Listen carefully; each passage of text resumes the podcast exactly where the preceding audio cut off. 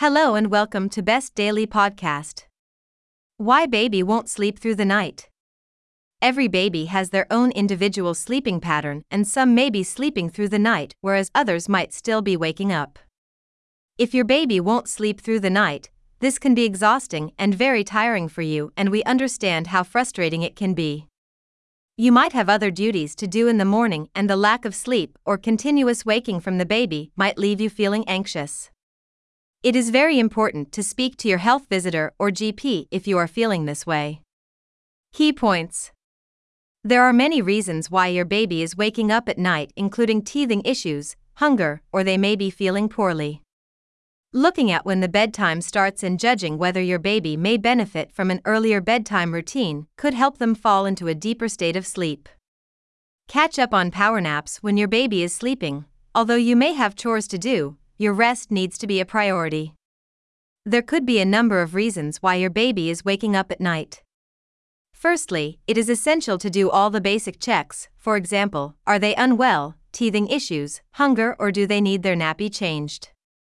Your baby might also feel separation anxiety, and it is common for babies who have had no sleep issues before to suddenly become overwhelmed and miss you through the night. If you haven't introduced a bottle slash feed at this stage before, then you might not want to start now, as this might end up becoming a regular routine when you really need them to sleep all the way through the night. If you know that teething is the issue and your baby is in discomfort, massage her gums gently and speak to your health visitor when you get an opportunity to do so. It may help to revisit the bedtime and sleep routine, and you can do this by Looking at the bedtime starts and judging whether your baby may benefit from an earlier bedtime routine to help fall into a deeper state of sleep. Look at the routine and see if changes could be made that would encourage a more relaxed sleep. Routines do need to be flexible and adjustable to accommodate baby's natural changes and development. The daytime naps may need moving around or made shorter to encourage longer nighttime sleeps.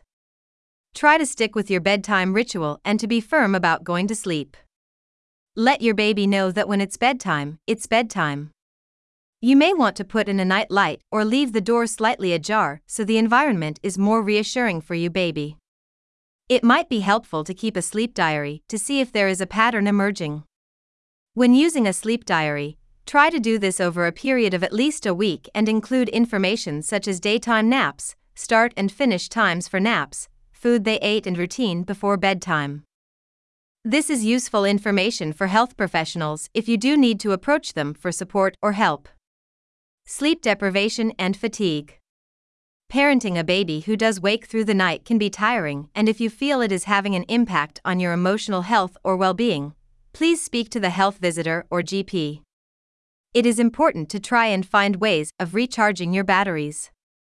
Try and go to bed a little earlier yourself, even if it is just a few nights a week. It may help for your body to catch up on much needed rest. Think about your own bedtime routine and try to fit in things that relax your mind, such as a warm bath or reading. Think about relaxation techniques that you feel are practical for you to use in your family life. Catch up on power naps when your baby is sleeping.